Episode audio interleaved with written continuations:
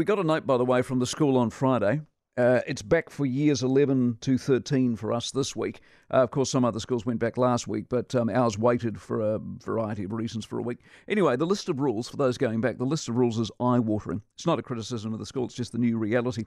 There's a tremendous amount of angst around all of this. And like so many times in life and the community, the school is at the forefront of this particular change. The sadness, I can tell you, is acute for the year 13s. Basically, everything's off. It's cancelled.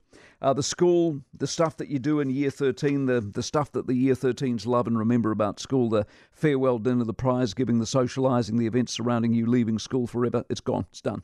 It will not be part of their lives. They will never get to experience it. And that is a shame. It joins the myriad of other aspects of life that young people are having to chart through at the moment. One of our kids finished their med exams on Friday and they were online. Most of the year's been online. What happened to the quality of the learning? I wonder to myself. Is it as good as it was? Is it as robust? I doubt it. How can it can how, how can it possibly be?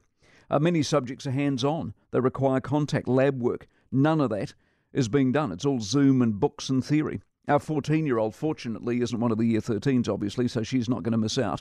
But our older two daughters, they had their year 13 experience a couple of years ago. It's a very, very big deal. It's a big part of school life. It's as important as not going to, I mean, is it as important as not going to hospital? And not dying of COVID? No, of course it's not. But it's part of a massive list of inconvenience and missed moments and gaps in growth and life and learning.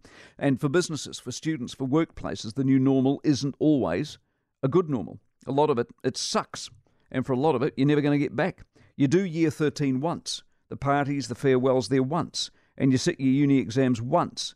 Uh, there's a lot of focus, and quite rightly, on the families who can't get into the country, and the businesses bleeding, not knowing if their doors ever going to reopen again. But the kids count as well, you know. Their development isn't what it should be. It's not as rounded. It's not as colourful, not as special as it should be. And one of the big ticket items in terms of the sacrifice made is with the young people who are missing a bunch of stuff that they will never know. We are robbing them of their youth and, of course, the magic of it.